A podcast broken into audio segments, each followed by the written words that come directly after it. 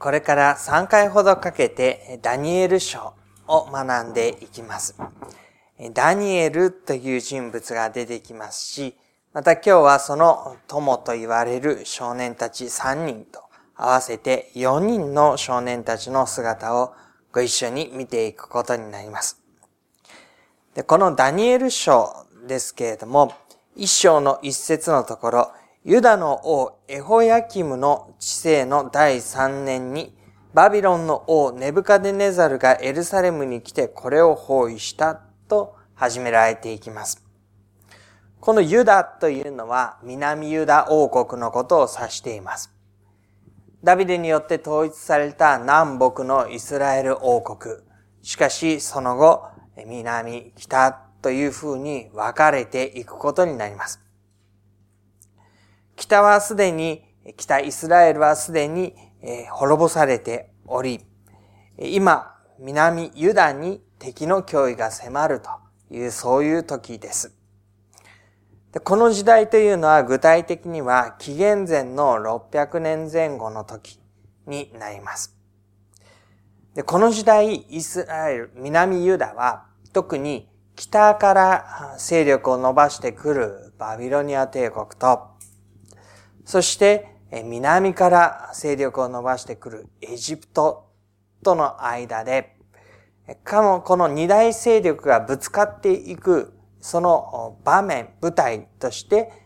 イスラエルという場面が使われていくことになります。で、エホヤキムという王様が出てきますけれども、これはヨシアという王様の息子になります。で、え彼、エホ、エホヤキムの上にエホアハーズという人物がいまして、このエホアハーズはエジプトに捕らえられていき、そこで殺されていきます。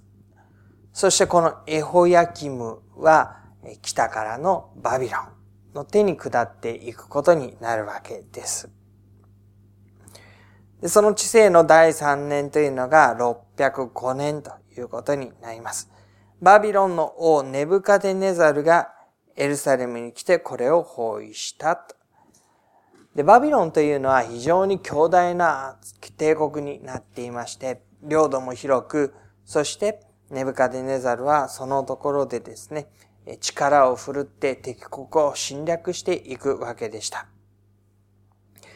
で、主がユダヤの王エホヤキムと神の宮の器具の一部と彼らの手に渡されたので、彼、これはネブカデネザルですね。は、それを主のあるの地にある彼の神の宮に持ち帰り、その器具を彼の神の宝物蔵に収めたというふうに出てきます。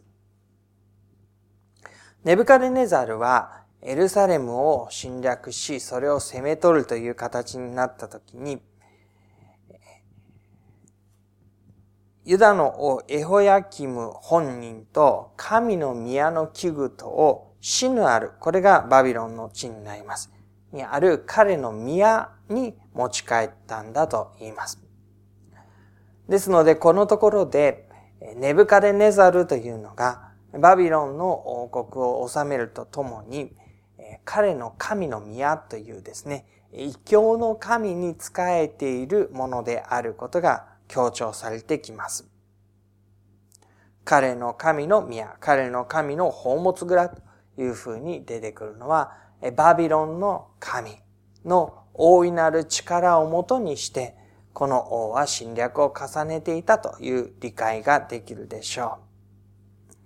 う。で、そのネブカデネザル王は、宦官の長アッシュペナーズに命じて、イスラエル人の中から王族か貴族を数人選んで連れてこさせた。その少年たちは身に何の欠陥もなく、容姿は美しく、あらゆる知恵に秀で、知識に富み、資料深く王の宮廷に仕えるにふさわしいものであり、またカルデア人の文学の言葉と、文学と言葉とを教えるにふさわしいものであったと出てきます。で、えこれは言ってみれば捕虜になるわけです。現地の主だった人物を自分たちのところに連れて行く、捕虜にすると。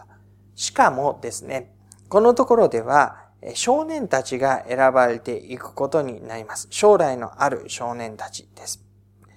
で、彼らはとても優秀な良い人物たちを選んでいく。で、そのことによって彼らを教育するわけですね。で、自国の文化、伝統に精通している彼らを、この他国、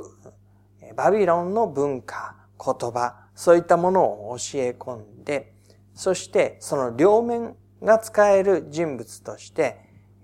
これからユダヤを治めていくという時のための重要な要になる人物たちとして使っていこうというわけです。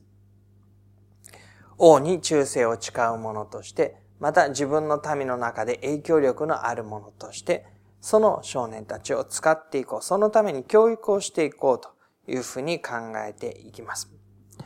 彼らは一体どういう人物であったかというところに、ちょっと飛んで6節になりますけれども、彼らのうちにはユダ部族のダニエル、ハナヌヤ、ミシャエル、アザルヤという人物がいました。これが4人の少年たちです。で、カンガンの長は彼らに他の名前を付けます。他の名前というのはバビロンの名前です。元々のユダの名前、ユダの歩みというものを彼らから奪って、新しい名前で、新しい立場で、新しい歩みを彼らに与える。与えるというと聞こえがいいですけれども、それを強制するという意味で彼らの名を変えていきます。ダニエルにはベルテシャツァル、ハナヌヤにはシャデラク、ミシャミシャエルにはメシャク、アザルニアにはアベデネゴという名前を付けていきます。名前を付け替えられるということは、特に現地の名前に付け替えられるということは、非常に屈辱的なことでもありました。神、えダニエルということ、名前の中にはですね、神は裁き主であるという名前があるんですけれども、えー、その名前がベルテシャツァルというふうに変えられていくときに、彼の名には神が宿っているというふうに名前が変えられていきます。その彼の名には神が宿ると言ったときに、このユダヤの民として歩んでいく、その彼の歩みをですね、えー、半ば揶揄するような意味合いもあるわけです。で、そういう中にあって、王は、教育や生活の待遇という意味では、彼らを非常に重宝しました。五節、王は王の食べるごちそうと王の飲む葡萄酒から毎日の分を彼らに割り当て、三年間彼らを養育することにし、その後で彼らが王に使えるようにした。三年間の養育の期間、教育を重ねて、彼らを良いものに仕立て上げる。そのために王の食べるごちそうと王の飲む葡萄酒から毎日の分を割り当てる。十分な良いものを彼らに分け与えているということがわかります。一方で非常に高待遇であり、しかしそれは条件付きでこの外国の地において、この王に忠誠を誓うならば、という、そういう条件付きの中での皇太宮になっていきました。で、その中にあって八節ダニエルは王の食べるごちそうや王の飲む葡萄酒で身を汚すまいと心に定め、身を汚さないようにさせてくれと宦官の長に願った。神は宦官の長にダニエルを愛し、慈しむ心を与えられた。ダニエルは王の分け与えてくれるごちそうや葡萄酒というものが自分の身を汚すというふうに考えました。それは食べ物のことであり、偶像礼拝に捧げられた肉等がそのまま王のものになって食卓に並んでいることを知っていたからでしょ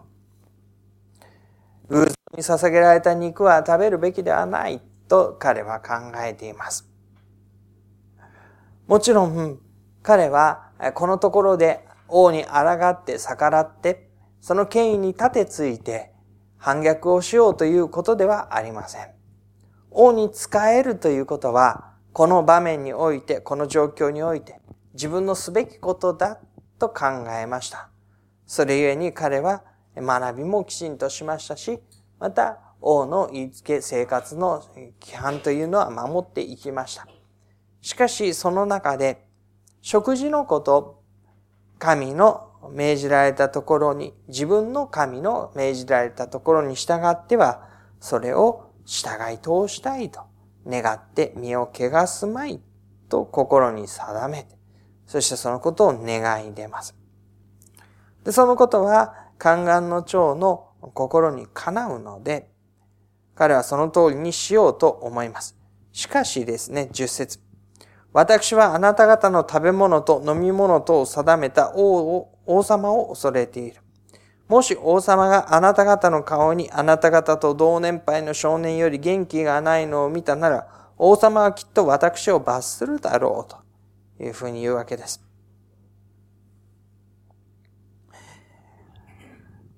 もし王様がそのことで機嫌を損ねたら、それが宦官の長の恐れ、心配でした。ダニエルは、そういう意味では王様の機嫌を損ねるということを怖がっているのではありません。神の御心を損なうということに恐れを抱いており、それを守りたいと願うわけです。そしてダニエルはこう願い出ます。12節どうか10日間しもべたちを試してください。私たちに野菜を与えて食べさせ、水を与えて飲ませてください。そのようにして私たちの顔色と王様の食べるごちそうを食べている少年たちの顔色とを見比べて、あなたの見るところに従ってこのしもべたちを扱ってください。野菜を食べさせというのは、と、肉ではないという意味です。当時、肉の方が当然栄養価が高く、十分な力が出るというふうに考えていましたので、野菜だけではすぐに顔色が悪くなり力を失ってしまうに違いないというふうに考えられていたのでした。しかし、10日間まず私たちを試してくださいとダニエルは申し出ます。でそこには誠の神に従っていく歩みの中に、不都合や損なわれる歩みは決してないのだという確信があって、このことを申し出ています。で、14節、世話役は彼らのこの申し出を聞き入れて10日間彼らを試してみた。10日の終わりになると彼らの顔色は王の食べている、ごちそうを食べているどの少年よりもよく体も超えていた。ふうに出てきます。ダビデの試してみてくださいという申し出の通りにすると、彼らの顔色は非常に良かった。そして彼らも衰えることなく、力を失うことなく、とても超えていた。というわけです。16節そこで世話役は彼らの食べるはずだったごちそうと飲むはずだった葡萄酒とを取りやめて彼らに野菜を与えることにした。ここにダニエルと少年たちは自分たちの願いが聞き入れられて、神のもとに歩み続けることができるようになりました。で、神様はこのような少年たちに対して、17節知識とあらゆる文学を悟る力と知恵を与えられた。ダニエルはすべての幻と夢を解くことができた。彼らを召し入れるために王が命じておいた日数の終わりになって、宦官の長は彼らをネブカデネザルの前に連れてきた。王が彼らと話してみると、皆のうちで誰も、ダニエル、ハナノヤ、ミシャエル、アザルヤに並ぶものはなかった。そこで彼らは王に仕えることになった。彼らにはこの地において彼らが必要としているものが与えられた。神によって与えられたということが書かれています。彼らが異教の王に仕える。外国の王に仕えるために必要な知識とあらゆる文学を悟る力と知恵、さらにはダニエルには幻を解く力が与えられていきました。で、それは、この場面では直接的にはこのネブカデネザル王に仕えるための能力ですけれども、ひいてはこのことを通して神の民が導かれていくための力になっていきます。で、その二つは矛盾しなかったわけなんです。このところで、この場面で、このことのために必要なものを身につけるということが、後になって、また違う神様のご計画の中で用いられていく。その二重写しのところは、決して無駄になることなく、決して矛盾することなく用いられていくことになります。で、彼らは王に仕えることになったと言うんです。王が彼らに尋ねてみると、知恵と悟りのあらゆる面で彼らは国中のどんな受法師、呪文師よりも10倍も勝っていることが分かった。ダニエルはクロス王の元年までそこにいた。彼らは、ただ単に知識、知恵を身につけただけでなく、そこにいる者たちよりも秀でて良いものとなっていった。そして王に仕えるものになっていったと。そこで非常に重要な役割を果たすものになっていき、そしてその影響力が後に良いものを生み出してくることになります。でこの4人の少年たちの歩みということを私たちが見ていくときに、それぞれ置かれたところにあっての歩みがあるということをもう一度覚えたいと思います。で置かれているところというのは多くの場合私たちにとって自分の計画とは違うことがあります。自分では意図していなかった場面であることが往々にしてあるでしょう。こんなはずではないのに、どうしてこうなってしまったんだろうか。不安に思ったり、不満につぶやいたりし始めればキリがないような、そういう場面であることもしばしばです。しかし、そのような中にあって、ダニエルは正しい道というのを選んでいきました。その中に楽しい道と正しい道とがあるように思われます。王の分け与えるご馳走のものというのは楽しい心を豊かにするような喜びを持ってそこに甘んじることのできるようなものだったでしょう。しかしそれは一方で正しい歩みではなかった。彼が見るにそれは偶像に捧げられた肉を用いており、その意むべきものを自分は口にすることはできない。それは正しい道。楽しくはないかもしれないけれども正しい道。そして彼はこのところにおいて、なお正しい道を選ぼうとしています。すべてのことが順風満帆整って、良い歩みの中にあって、この正しい道を選ぼうという話ではありません。すべてのことがなんでこうなってしまったのだろうかというような思いがけない状況。その中にあって、それでも自分に与えられている正しい歩みを選び取っていこうとする姿がここにあるでしょう。その時に神様が人を備えてくださり、状況を整えてくださるという現実をここに私たちは見ることになります。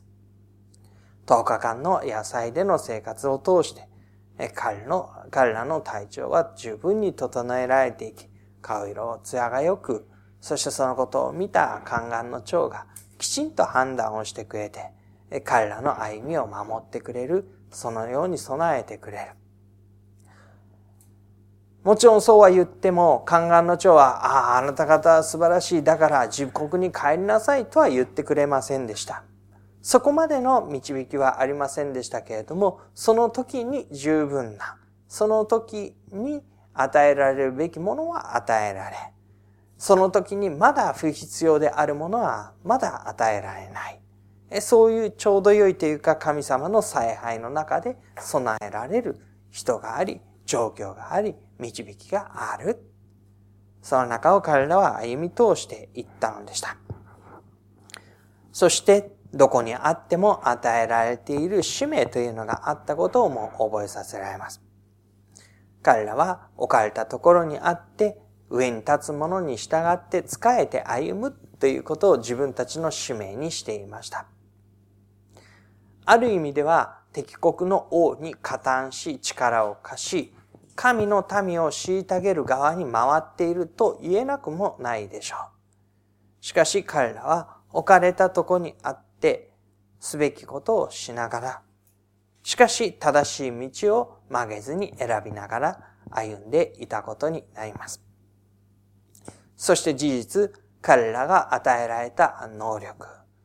その力というものは、後に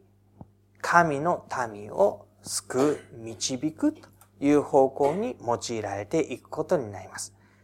何がどういうふうに繋がっているのかを彼らはまだ知らない中で、置かれたところで与えられている役割、使命というものを責任を持って十分に果たしていく歩みを自分たちのものとしていったのでした。でその歩みをご一緒に心に留めながら、私たちは自らの歩みを振り返ってみたいと思います。今日は12月の26日で2019年の祈り会としては最後の1回になります。12月29日の礼拝が日曜日としては最後の礼拝になっていきます。このような一年の締めくくりの時の中にあって、私たちは今年どんなところに置かれてどう歩んできたのかなということを改めて振り返ってみたいと思うんです。年の初めに今年はこんな風にと願った計画や、また意図したことと大体同じような歩みをたどってきたでしょうかそれとも、いやー、こんな風になるとは思わなかった。一年の終わりにこんなところにまで来てしまったというふうに思われている方もあるかもしれません。しかしそれがどのような場面であるかということはあまり重要なことではない。むしろ置かれたところにあって私はその度その度ふさわしい歩みを選び取ってくることができただろうか。そこに神様はどんなことを備えて私を導いてくださっただろうか。その中にあってなお私は今何に取り組んで向かい合ってやっていこうとしているのだろうか。そのことをぜひ思い巡らしていただきたいと思うんです。私たちが置かれたところでどのような歩みをし、神はそれをどう導き、なお私たちは何に取り組んでいこうとしているのか。教会の歩みということを考えたときに、私たちは今年の初めから半ば今に至るときに、計画し、意図し、えー、導かれてきた事柄も当然あります。と同時に、こんな風になるとは思わなかったということもあったでしょう。その中にあって私たちは、それでも今このところに置かれて導かれている中で、なお一つずつのこと、自分たちの与えられている役割と使命に立